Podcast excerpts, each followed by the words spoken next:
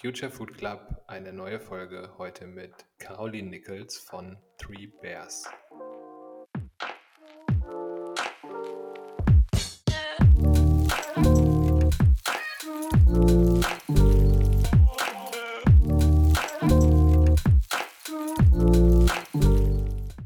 Hallo liebe Leute und willkommen zurück zum Future Food Club Podcast. Wir hatten Caroline Nichols zu Gast, die mit Three Beers eine wirklich super sympathische Marke aufgebaut hat und vermutlich den Marktführer im Bereich Porridge. Das ist immer noch eine sehr, sehr neue Kategorie im deutschen LEH.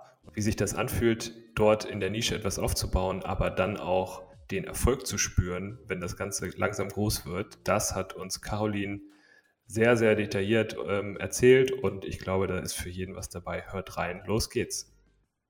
Caro, lieben Dank, dass du da bist. Ähm, für all die Hörer, die dich noch nicht kennen, erzähl vielleicht erstmal ganz kurz, wer bist du und äh, was macht ihr eigentlich mit Three Bears? Ja, äh, schön, dass ich da sein darf, natürlich. Ne? Das wollte immer sagen.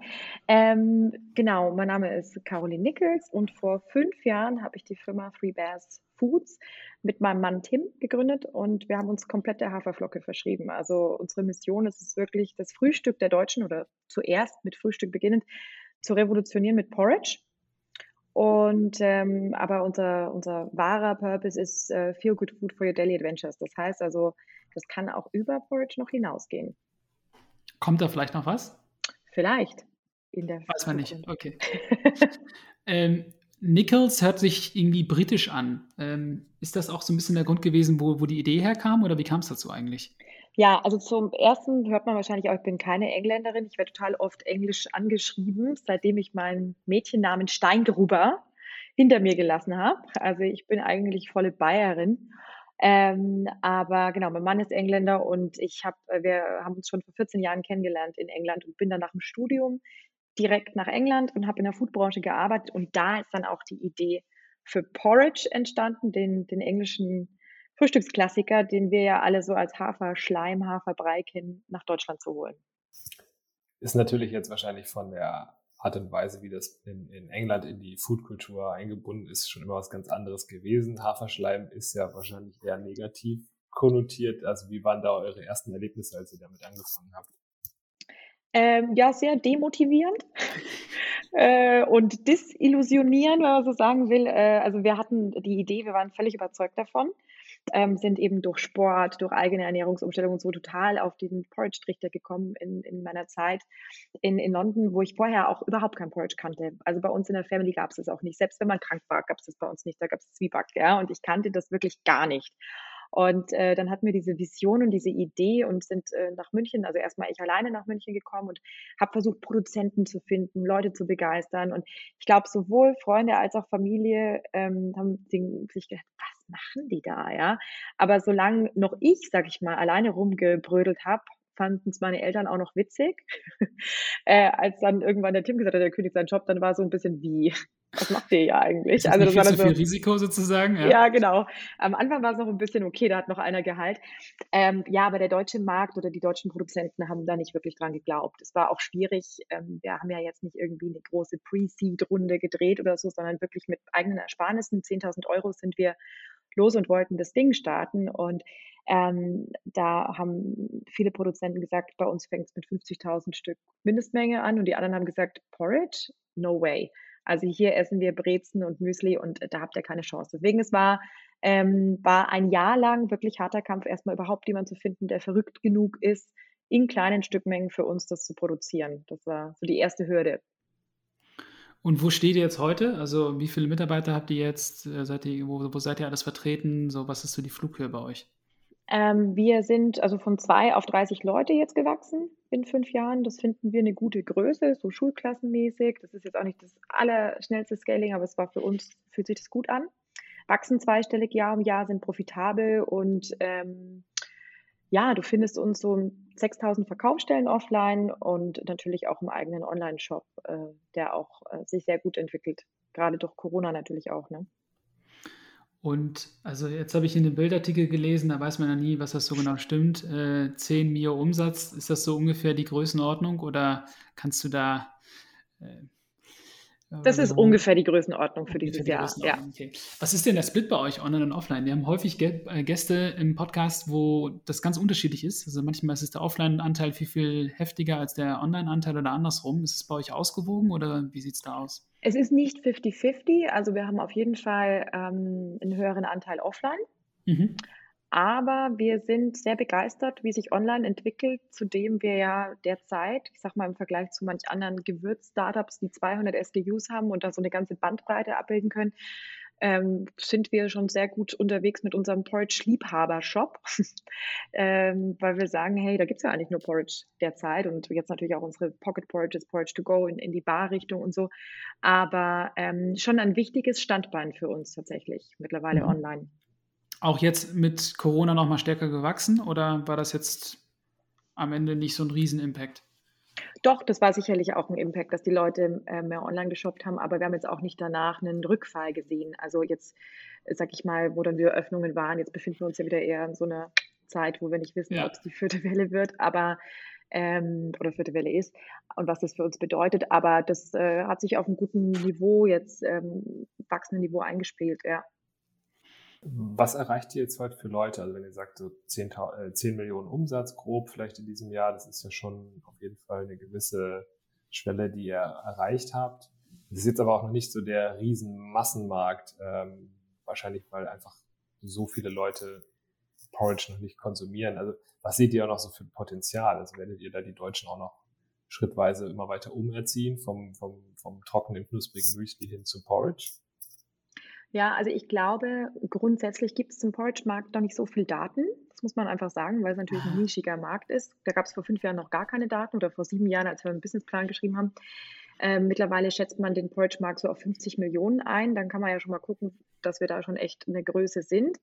Ähm, und da boom, äh, kann man sich jetzt so überlegen. Aber äh, da ist auch noch Potenzial im Porridge-Markt. Wir finden auch in der Umerziehung ist auf jeden Fall Potenzial, dass also viel mehr mhm. Menschen auch noch von Müsli oder von anderen Frühstücksmomenten ähm, umerzogen werden könnten.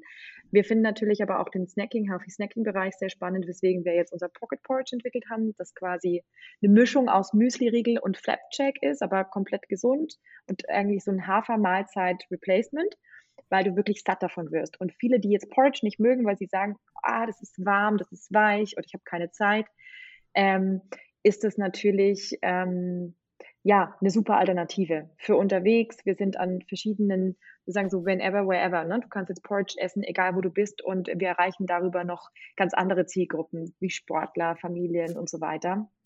Also da ist auch noch viel Luft für uns. Mhm. In der Internationalisierung ist natürlich noch Luft.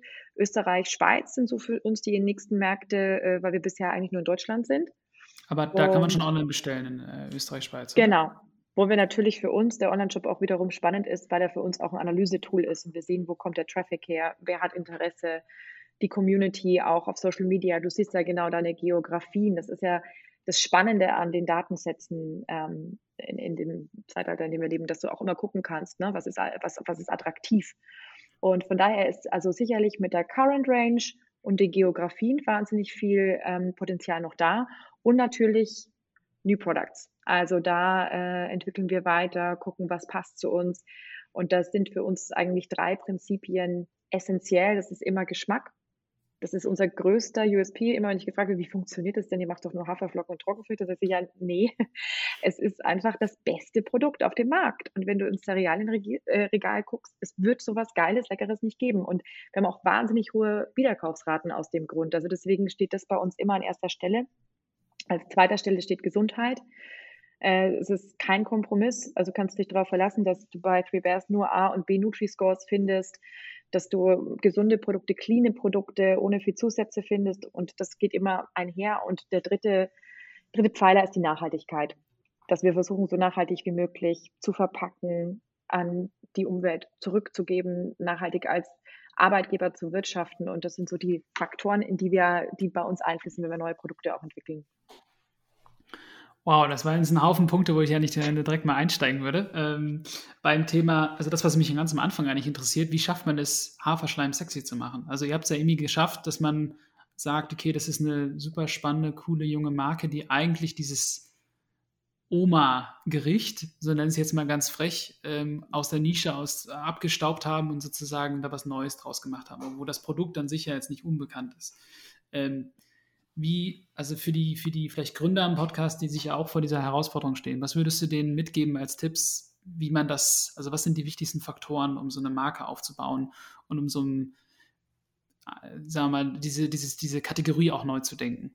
Mhm. Ähm, da gibt es sicherlich viele Wege. Also ich glaube, das Allerwichtigste im Food-Bereich vor allem, wenn man im Food-Bereich gründen will, ist, dass du keine Kompromisse machen darfst an deinem Produkt. Wirklich gar keine. Weil es gibt schon, du wirst nicht, wenn du als Startup-Gründer starten wirst, wirst du nie über den Preis konkurrieren können in der Regel.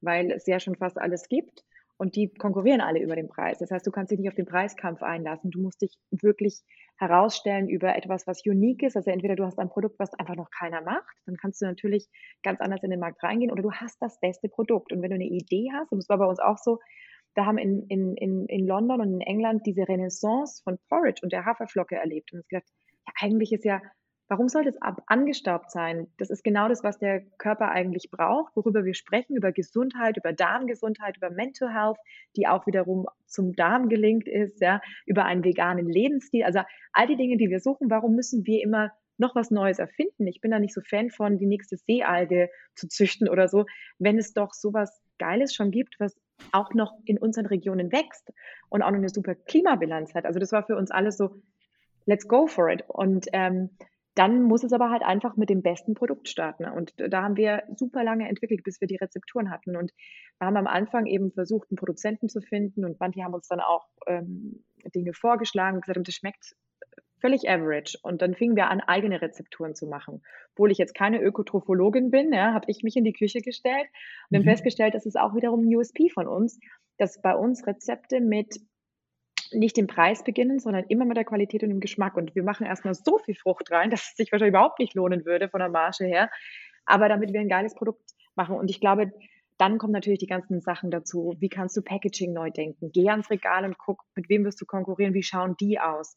Äh, und das hat bei uns so gut funktioniert, dass wir mittlerweile oft kopiert werden. Also sowohl mit dem Format des Doypacks, auch der Farbigkeit, auch dem Naming.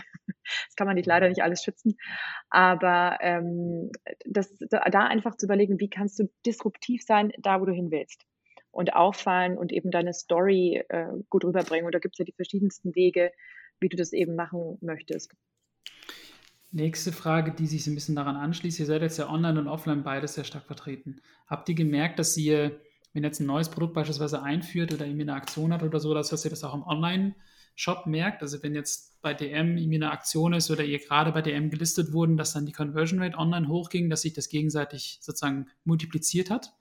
Mhm. Ähm, haben wir so noch nicht gemerkt, muss ich ehrlicherweise sagen. Also das ist... Ähm, das ist dann schon eher so in dem Kanal. Wenn jetzt in dem, bei Edeka ein großer Launch ist oder so, dass es sich dann bei uns im Online-Shop auswirkt, würde ich so nicht sagen. Mhm. Ähm, also das ist für uns schon eher getrennt. Wir sehen natürlich klare Dinge im Online-Shop, wie wenn wir einen TV-Auftritt haben oder so, das siehst du dann sofort, das ist natürlich spannend. Aber dass Online und Offline sich befruchtet gegenseitig, haben wir noch nicht so stark gesehen bei uns. Okay, interessant. Gut zu, ähm, Interessante, interessante Geschichte. Beim Thema Omnichannel habt ihr mal irgendwann über eigene Stores nachgedacht? Ich äh, bin jetzt letztens mal bei einem Wettbewerber von euch ähm, drüber gestolpert und habe gesehen, dass sie eigentlich relativ viele Stores haben. Unter anderem beispielsweise auch in Berlin-Südkreuz, jetzt echt kein Riesenbahnhof, äh, wo man Porridge kaufen kann. Ist mhm. das nicht interessant, so My Müsli-mäßig irgendwie mal einen Laden aufzumachen oder mhm. ist jetzt eher kein Fokus? No. Mhm. Äh, auf gar keinen Fall also derzeit überhaupt kein Fokus äh, aus einem ganz einfachen Grund. Ähm, dass ähm, für uns ist das Modell, eigene Stores zu führen, braucht ganz andere Talente, bräuchte auch andere Leute und ist High Risk, weil du natürlich dann auch einfach standortgetrieben bist. Du musst gucken, hast du den perfekten Standort, wenn du dich da einmal vertust.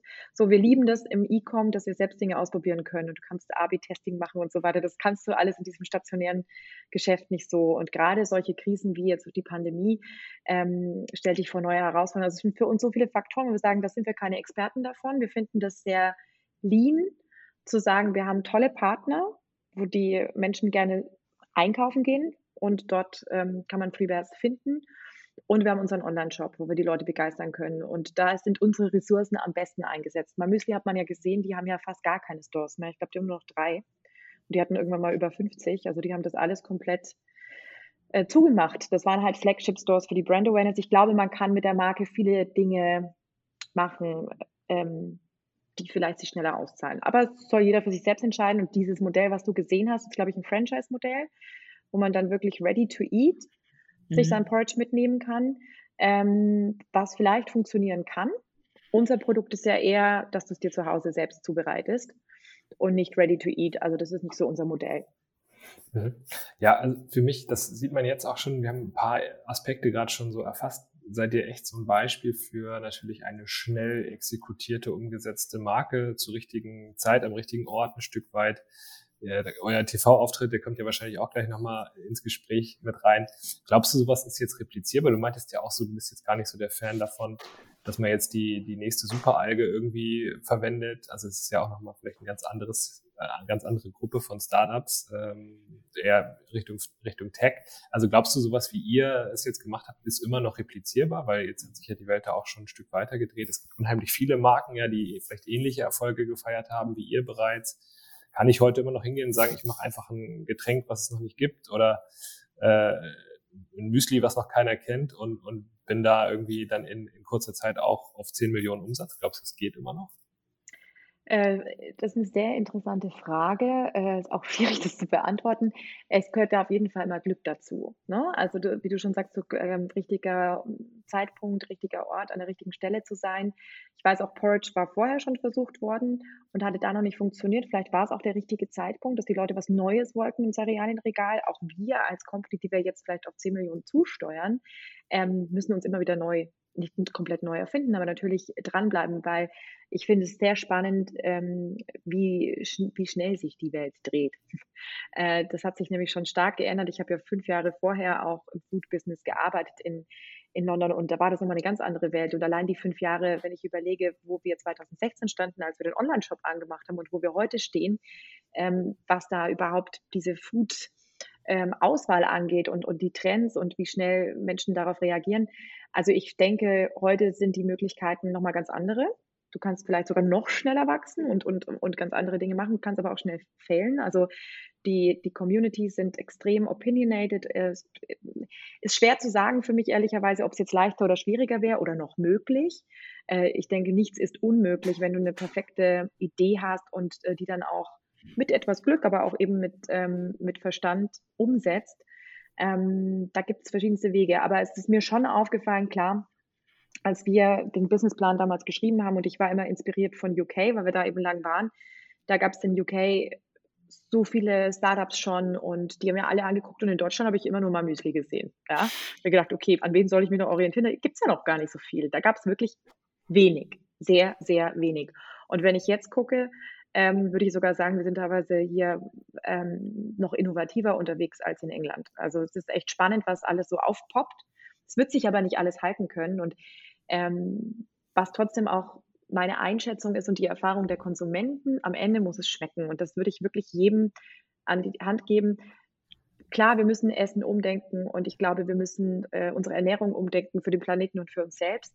Aber wir dürfen dabei nicht vergessen, dass es eine ganz große Bandbreite gibt an Menschen, die momentan immer noch Haxen mit Klos essen und sonst was. Und das wird sich nicht von heute auf morgen alles so verändern. Und da müssen wir die Leute an die Hand nehmen und sehen wir auch bei unseren Sorten. Also die, die Bestseller sind ganz klar immer noch die klassischen Sorten. Und wenn wir mal ein bisschen was Verrückteres ausprobiert haben, dann verkauft sich das nicht. Da sagen zwar alles, wäre doch cool, wenn, ähm, aber ähm, die Menschen greifen zu dem, was sie kennen. Und zu verrückt darf man, glaube ich, im Food auch noch nicht sein weil das ist dann ein Hype und dann sprechen alle über den Insektenburger, aber I don't know, sehen wir den jetzt momentan im Regal? Ich habe ihn weder gesehen noch gekauft. Ja. Ähm, der, der ist, ist schon wieder weggekrabbelt.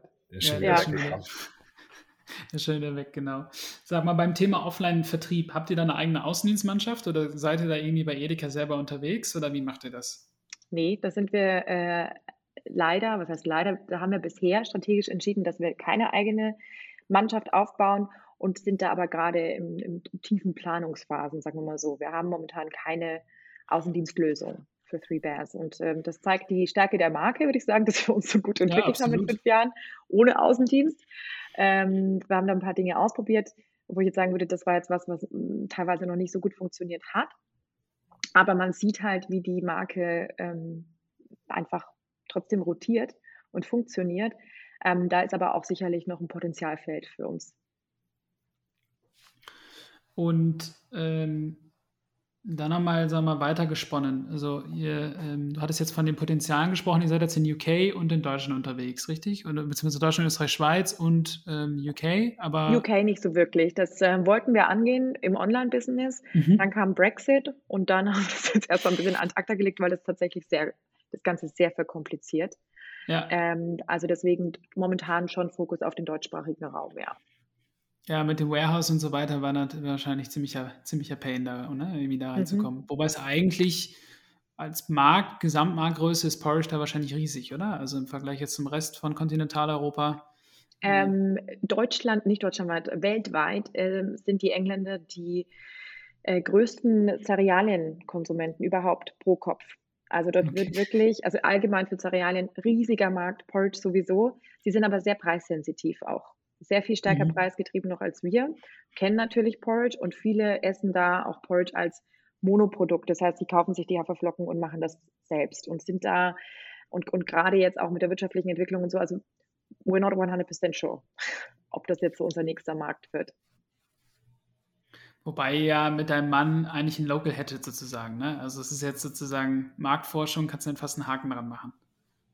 Ja, ich habe ja auch fünf Jahre in der Marktforschung gearbeitet für Tesco, den größten Supermarkt, äh, Supermarktkette dort. Deswegen, wir hätten da, also da ehrlicherweise hätten wir fast ein besseres Netzwerk, als äh, das wir hatten, als wir in Deutschland ja. gestartet sind. Ja. Äh, wie gesagt, es ist kein einfacher Markt. Er ist auch zentral gesteuert. Also das ist ja immer so das Pain in Deutschland, dass du bei Rewe und Edeka alles so dezentral hast, kann aber auch kann auch ein bisschen Segen sein, weil du ausprobieren kannst. Du kannst mit einer Region erstmal anbandeln, du kannst sukzessive aufbauen. Ein Tesco oder ein Sainsbury werden sich ganz lange überlegen, ob sie dich reinlassen. Und wenn du drin bist, dann hast du diese eine Möglichkeit und wenn es nicht funktioniert, bist du draußen forever so. Ne? Also das heißt, du musst da wirklich ähm, einen großen Case aufbauen. Wir glauben, UK wir werden es mal weiter beobachten, auch wie sich das mit Brexit entwickelt und ähm, uns da den Markt angucken. Wir sind dann natürlich auch regelmäßig und kriegen das auch immer mit, was da so im Regal steht. Finden das nach wie vor spannend, glauben auch Pocket Porridge. Sehr, sehr spannend für UK. Äh, weil das sind die gibt. die kleinen, ne? Ja, aber das sind Riegel quasi im Endeffekt. Also das ist wirklich ein gepresster, so Mischung aus Flapjack und Fruchtschnitte, Haferriegel, also unique äh, und mhm. macht aber richtig lange satt und äh, ist, ist, ein, ist wirklich ein cooles Snackprodukt und damit sehen wir sehr große Erfolge in Deutschland schon. Was dort auch allein vom Naming her, Pocket Porridge und dann die Story mit Three Bears, mit dem Fairy Tale, was in UK und in Amerika auch bekannt ist, wäre natürlich ein cooler Ansatzpunkt. Aber wir haben momentan so viele, ähm, sag ich mal, bessere Potenziale noch oder leichtere Potenziale im deutschsprachigen Raum, dass wir uns darauf fokussieren und erstmal gucken, Nein, das Glaubst du denn, wenn ihr jetzt, wenn man sich jetzt anschaut, bei welchen Händlern ihr schon unterwegs seid, das ist natürlich schon eine relativ illustre Liste. Also so mega viele Lücken sind da jetzt nicht mehr, oder? Was jetzt sozusagen Distribution angeht, oder würdest du schon sagen, pff, 50 Prozent haben wir mindestens noch vor uns? Wir haben auch in Deutschland noch Riesenpotenziale. Also, ähm, weil ja, wir sind bei Rewe und Edeka. Das bedeutet aber nicht, dass wir schon in jedem Regal stehen, dort, wo wir stehen möchten. Also auch das Thema Feed-Sales, was du vorhin angesprochen hast, wirklich diese, äh, unser Fokus nächstes Jahr wird es auch viel mehr sein, noch Potenziale auszuschöpfen. Dort, wo wir sind, wirklich dort zu stehen, wo wir stehen sollten, mit den Sorten, wo wir vertreten sein sollten. Also es gibt auch in der Handelslandschaft in Deutschland noch Riesenpotenziale für uns. Das heißt jetzt nicht unbedingt zig neue Kunden noch zu bekommen, sondern eher mit den Partnern, die wir sehr schätzen, noch mehr zu erreichen. Hm, da ist richtig, richtig viel Potenzial noch da. Und dann, wie gesagt, Österreich sind wir jetzt ganz neu bei Spar und bei BIPA erst seit diesem Monat. Ähm, und auch nur noch nicht in allen Märkten. Also da, wer, falls jemand zuhört, gerne mal vorbeigucken.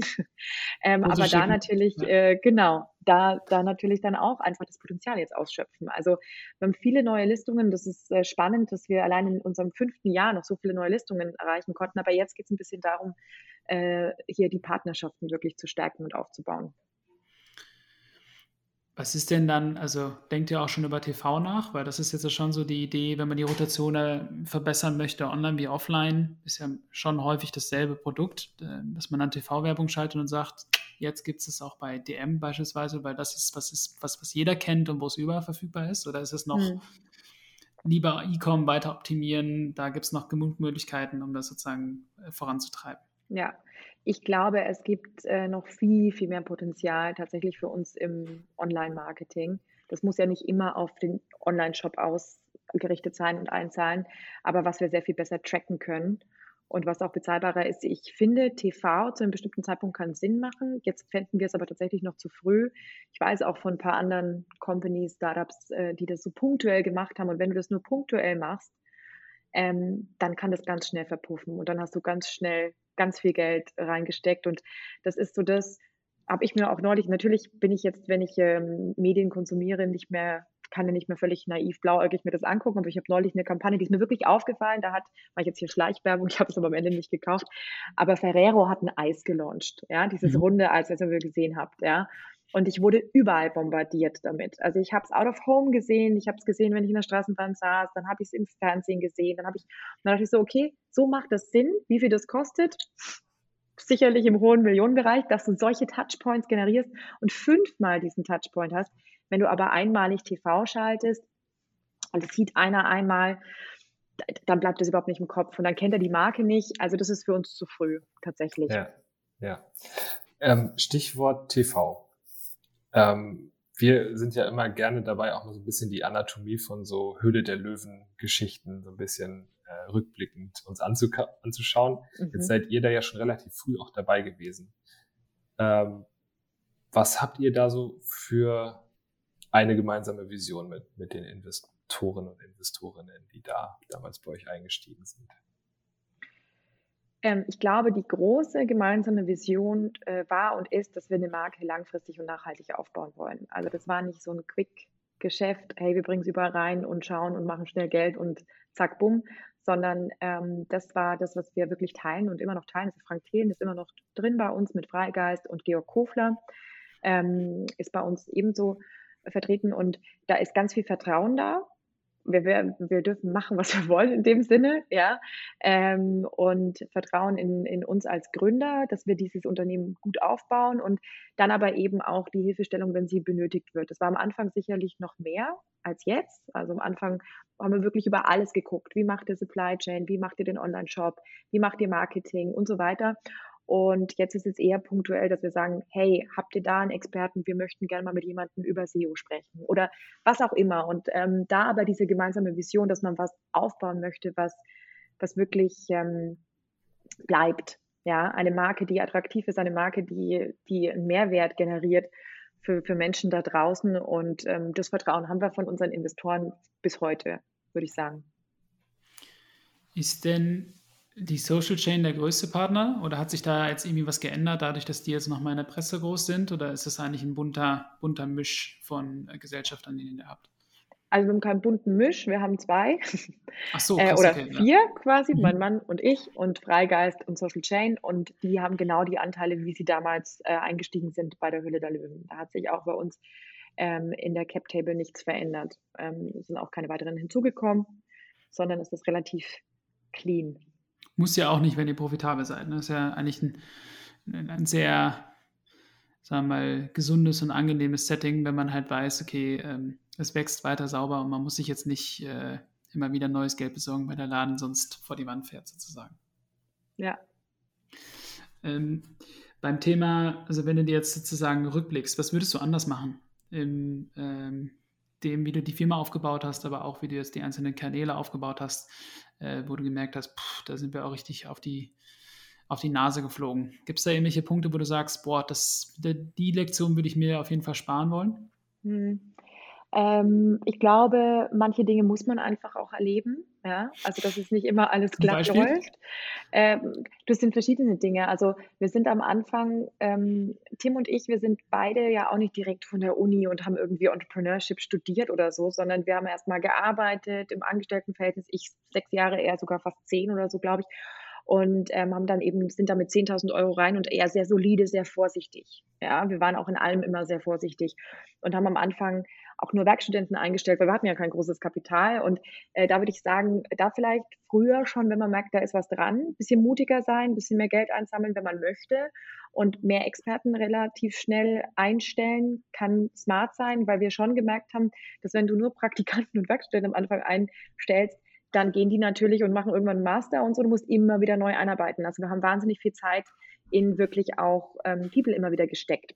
Mhm. Statt da vielleicht auch früher schon so ein paar like-minded People, die permanent dabei sein wollen, an Bord zu holen. Und, ähm, und ebenso genauso, und das ist wirklich ein Tipp, den ich auch jedem geben würde, der eben ein Unternehmen aufbaut und, und ein Team aufbaut, wenn man merkt, es klappt nicht und es funktioniert nicht, dann da auch schneller Entscheidungen treffen.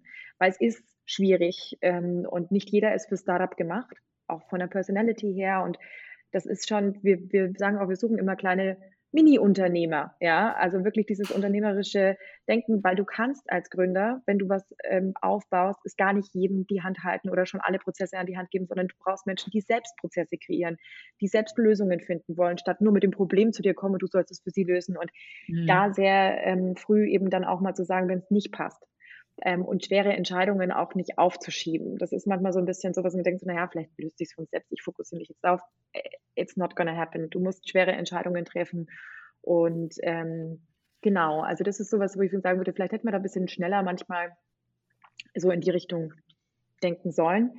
Ähm, aber äh, alles zu seiner Zeit. Und wir gehen unseren Weg und es sind jetzt fünf Jahre und äh, haben wir vielleicht auch mal ein Jahr gebraucht. Das war bei uns so 2019, nachdem wir vor diesem ganzen die Hülle der Löwen-Hype äh, erstmal wieder durchatmen konnten, haben wir uns sehr stark auf Prozess, äh, Prozesse einbauen und Team aufbauen und so weiter fokussiert. Hätten wir vielleicht schon ein bisschen früher auch machen sollen, aber es geht auch nicht immer alles so, wie man sich es eben wünscht. Und ähm, haben da aber jetzt auch schon die Früchte tragen dürfen, dass die, die letzten zwei Jahre 2020, 2021 ähm, sehr stark sind und wir da jetzt äh, eben uns so professionalisieren konnten. Ähm, genau. Also es ist ja total respektabel, wo ihr heute steht, aber eine Frage muss vielleicht erlaubt sein, wenn ihr jetzt, wenn ihr jetzt irgendwie doch noch mehr Investoren gehabt hättet, ähm, mehr Kapital aufgenommen hättet, irgendwie dadurch natürlich defizitär, aber noch schneller größer geworden wäre. Wäre das vorstellbar gewesen überhaupt? Also glaubst du, das hätte auch gehen können? Fährt ihr dann heute vielleicht schon weiter? Oder glaubst du, als Food Company ist es auch gut genauso zu wachsen, wie ihr jetzt gewachsen seid? Weil das ja auch ja, also eine rein hypothetische Frage. Ich glaube, da gibt es eben wirklich diese zwei Wege. Ne?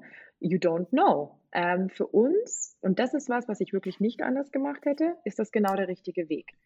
Ähm, weil man kann, also das muss man sich ja auch immer überlegen, wenn man mehr Geld aufgibt und Anteile abgibt, dann entscheidet man sich für einen anderen Weg. Vielleicht auch einen Weg mit mehr Druck, externen Druck. Wir sind wahnsinnig frei in, unserer, ähm, in unserem unternehmerischen Handeln. Wir müssen, wir haben auch Investoren, die uns vertrauen, die uns aber auch überhaupt keinen Druck machen. Das macht richtig Spaß und eher, dass man eben halt auf Augenhöhe zusammenarbeitet.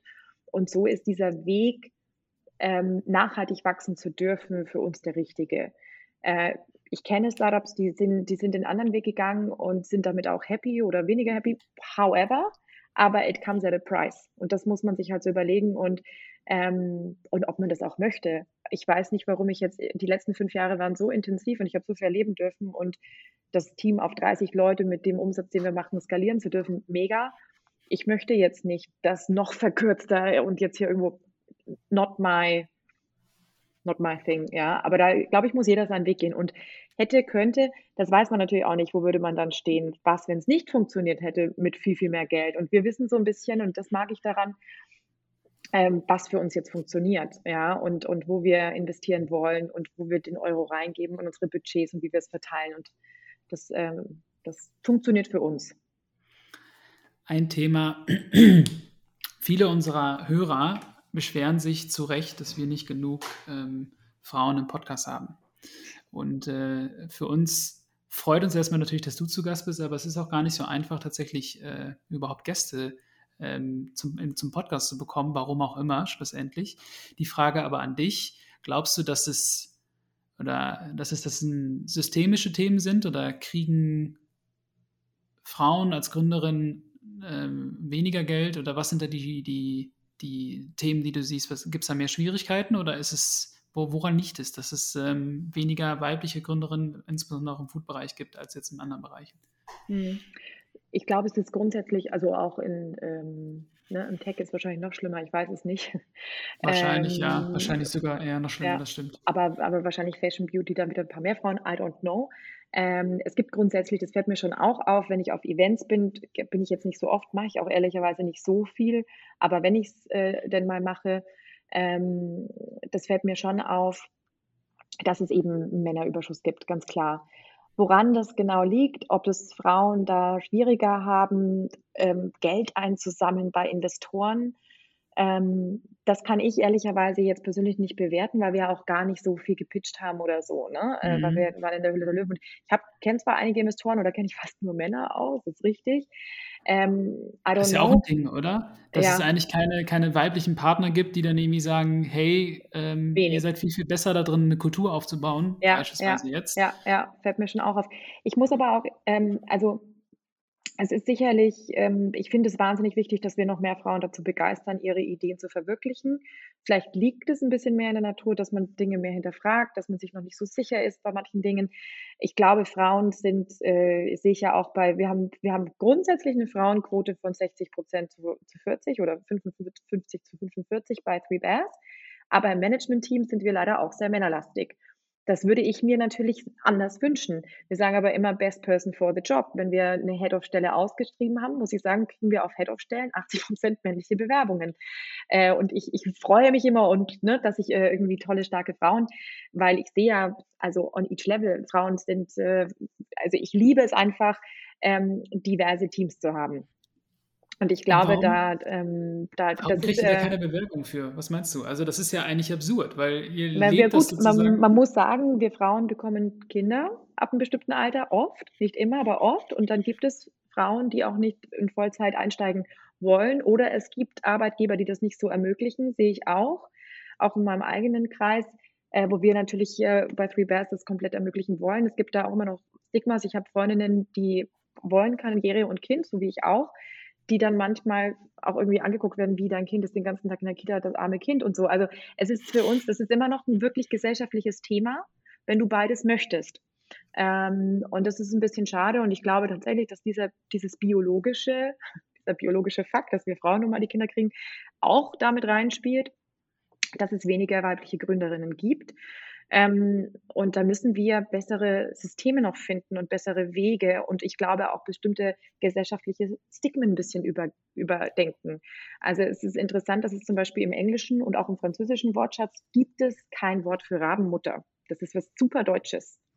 Äh, ich habe das selbst auch erfahren. Also selbst meine eigene Mutter hat gesagt am Anfang, was, du gibst den Leon schon mit 14 Monaten in die Kita das ist ja traurig, ja. Also mein Sohn, der ja. findet das mega und sie finden das jetzt auch super, aber ich musste das meinen Eltern auch erstmal erklären, dass es für ihn toll ist und dass es Spaß macht. Und ich finde es zum Beispiel mega, der Tim und ich, wir teilen uns das zu 50-50 komplett auf. Ne? Er hat total viele Nachmittage mit unserem Sohn, ich genauso.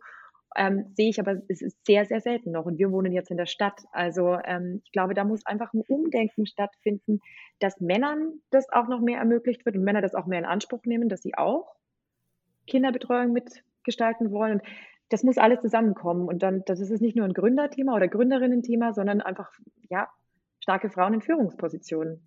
Ähm, und das, das, das, da brauchen wir alle Geschlechter, dass wir diesen Weg einschlagen können. Aber es ist, äh, es ist tatsächlich noch viel Arbeit vor uns, glaube ich, in dem Bereich. Ja, aber ähm, ich meine, sehr, sehr nachvollziehbar, was deine, was deine Wünsche da wären, was sozusagen Arbeitszeitmodelle, was aber auch ähm, generelle Förderung angeht, ähm, was natürlich ähm, ja, immer noch zu kurz kommt und selbst in einer Firma, die sehr divers ist wie bei euch, selbst dann, wenn man sich die Karriereseite anschaut, also kann ich jedem auf jeden Fall empfehlen, äh, da hat man schon das Gefühl, okay, da hat sich jetzt mal jemand Gedanken gemacht und das ist jetzt irgendwie ein sympathisches, cooles Team, das dahinter steht. Die ist sogar noch in, im Aufbau. ja, ne, da ja. bewegt sich mal was sozusagen. Ja, okay. Nee, aber das ist, also das ist für uns das Wichtigste, auch, für, sag ich mal, als Arbeitgeber da sehr flexibel zu sein. Also ich sage auch immer, wenn jetzt zum Beispiel, weiß ich nicht, äh, unser Head of Brand ist auch Papa und dann sagt er, hey, ich muss heute um drei, weil ich nehme die Kleine und ich setze mich abends nochmal hin und sagst, das ist mir egal, wann du das, also äh, you do your job. Und wenn du dann abends siehst, so mache ich es auch, an Tagen, wo ich den Leon habe, natürlich als Gründerin und Geschäftsführerin schaffe ich das nicht. Ähm, ich kann keine 25-Stunden-Woche haben. Ich bin aber an zwei bis drei Nachmittagen raus. Also arbeite ich auch abends ja, mal. Das ist aber für mich okay, weil es ist ja Passion und flexibel und das, was ich mir selbst erlaube, ähm, will ich dann auch anderen die Möglichkeit geben. Ja, aber das ist ja super inspirierend. Also ich glaube, ähm, da müssten wir lange suchen, Lukas, dass wir einen männlichen Gründer finden, der auch so ein Mindset hat. Also ist wirklich so. Also es ist voll stigmatisiert. Ja, ja. Ja, also in, in, dem Kontext natürlich auch gerne nochmal die Einladung an alle, die das jetzt hören, alle Zuhörenden. Also wir, wir sind immer auf der Suche und versuchen unser Bestes, hier natürlich auch die Parität herzustellen. Ja. ja, aber es ist, äh, also ich finde es super inspirierend, ähm, weil ich glaube, das ist natürlich eine Belastung, die äh, echt nicht zu unterschätzen ist. Und ähm, gut, das ist ja 14 Monate oder wahrscheinlich viel, viel älter, der Leon, aber nichtsdestotrotz war das sicherlich eine sehr, sehr intensive Zeit, das sozusagen ähm, mit durchzu, durchzurocken. Ähm, und das Startup ist ja mindestens genauso ein Baby. Wenn du jetzt ähm, oder ein kurzes Thema noch vorab. Äh, du hattest viel von Nachhaltigkeit gesprochen. Ähm, wie entwickelt ihr euch da weiter? Also ich habe gesehen, dass ihr Plastic Bank äh, sozusagen versucht, den, den, Plastikmangel zu reduzieren oder zu kompensieren, dass ihr bei 1% for the Planet dabei seid, dass ihr äh, versucht, die Verpackung möglichst nachhaltig zu gestalten. Ähm, gleichzeitig Gibt es dann auch, sagen wir mal, Schritte, wo du sagst, okay, das wird auf jeden Fall jetzt noch kommen und das müssen wir unbedingt noch machen? Oder siehst du einfach auch so ein bisschen bei Verpackung beispielsweise, es muss halt lebensmittelsicher sein und dann Mehr, mehr können wir mhm. nicht machen. Wie, wie also wollte ich da weiterentwickeln? Es ist ein Prozess, immer ongoing. Da bist du, glaube ich, nie am Ende. Also wir haben jetzt für uns nach vielen Recherchen, MHD-Tests und so weiter uns erstmal für Green PE, das ist eine grüne Folie, die zu 51 Prozent aus Zuckerrohr, aus nachwachsenden, äh, also aus, aus ähm, genau, aus, aus, aus guten ähm, aus nachhaltigem Anbau, wollte ich sagen, ähm, besteht, ja, die aber als Monoplastik recycelt werden kann, weil das ist ganz schwierig, wenn es manchmal Folien sind, auch kompostierbare, die bei uns im Prozess und im Kreislauf einfach nicht wieder eingeführt äh, werden können. Also das ist sehr problematisch, aber das ist nicht das Ende der Fahnenstange, weil das halt immer noch aus 49 Prozent aus Öl besteht, ja, mit dem, mit dem Plastik. Aber es ist das, was unser Produkt momentan am besten schützt. Ähm, und wir, deswegen haben wir uns dafür entschieden. Aber wir suchen händeringend immer nach neuen Möglichkeiten im Packaging. Was kann man machen? Ähm, da gibt es auch ganz viel Greenwashing. Da habe ich erst gestern wieder mit einem Produzenten telefoniert. Das selbst, es gibt so Papierfolien, die mittlerweile steht drauf, es dürfen ins Altpapier. Was keiner weiß, ist, dass da 10 Prozent teilweise noch Plastikpartikel mit dabei sein können. Das muss aber nicht gekennzeichnet werden, weil es zu 80 oder zu 90 Prozent aus Papier besteht. Dann denkt der Kunde, oh, ist ja super, ist aber eigentlich für den Kreislauf gar nicht so gut, weil es dann am Altpapier mhm. landet und da Plastikpartikel mit drin sind. Oder ist es dann nur die Marketinggeschichte am Ende? Ne? Das ist auch immer so ein Konflikt. Absolut. Also es ist, äh, es ist, äh, macht uns manchmal rasend tatsächlich, wie viel Greenwashing betrieben wird. Und Nachhaltigkeit geht ja in die verschiedensten ähm, Bereiche tatsächlich. Also wie wollen wir als nachhaltiger Arbeitgeber sein? Wie lang sind unsere Lieferketten, unsere Lieferwege? Wie produzieren wir? Was wird da an Energie eingesetzt? Ähm, und das ist uns einfach wichtig, da in den verschiedensten Richtungen nachhaltig zu denken. Und so sind wir ja auch äh, Teil von 1% for the Planet. Das hat der Patagonia-Gründer ins Leben gerufen. Und ähm, über diese Association geht ein Prozent unseres Umsatzes in den Anbau von Bienenweiden. Das haben wir für uns ausgesucht, weil wir gesagt haben, dieses One-for-One-Konzept, wir pflanzen einen Baum irgendwo auf der Welt, der vielleicht nach einem Jahr wieder abgeholzt wird, funktioniert für uns so nicht. Wir wollen lokal in Deutschland was tun, wo wir auch selbst wirklich, wenn wir möchten, täglich zu diesen Bienenweiden fahren können und sehen, bleiben die wirklich Bienenweiden. Also wir wollen nachhaltig da die Welt verändern und ähm, unser kleines, gutes Ding tun. Und was mir da aber am wichtigsten ist, ist nach wie vor das Produkt selbst. Also man könnte jetzt auch das unnachhaltigste Produkt machen, aber sagen, hey, Ne? Wir, wir genau. Super, ne? ähm, aber bei uns fängt es wirklich mit dem Hafer an, weil wir glauben, dass Hafer eben eine Zutat ist und ähm, die eben auch in unseren Gefilden wächst, die eine super Ökobilanz hat, viel, viel weniger Wasser braucht als zum Beispiel andere Produkte, jetzt auch bei Milk-Based äh, oder Milk Alternatives. Und ähm, da für uns einfach schon die Basis an, einer nachhaltigen Ernährung, aber auch einem nachhaltigen Ernährungsstil ist. Und deswegen ist das für uns schon der erste Schritt, in die Nachhaltigkeit. Letzte Frage, Caro, zum Abschluss. Ähm, wenn du einen Wunsch frei hast an die zukünftige Bundesregierung, was wäre das? Was würde euch helfen? Wo würdest du sagen, Mensch, das wäre jetzt irgendwie mega, wenn mir das mal, wenn mir das mal passieren würde? Ähm, also, pff an die zukünftige Bundesregierung. Für uns jetzt speziell ähm, würde ich jetzt gar nicht sagen, jetzt für uns, aber ich finde für uns in der Ernährungswirtschaft allgemein, ja, im, im Lebensmittelbereich, fände ich es sehr gut, wenn wir äh, Fisch und Fleisch stärker besteuern würden, damit es einfach ein bisschen mehr wehtut, wenn man das isst und dass man einfach weniger davon isst. Also, weil wenn wir alle weniger davon konsumieren, dann würde uns das schon helfen. Ich selbst bin kein Hardcore-Veganer, aber schon sehr, sehr ausgewogen, sehr flexitarisch unterwegs.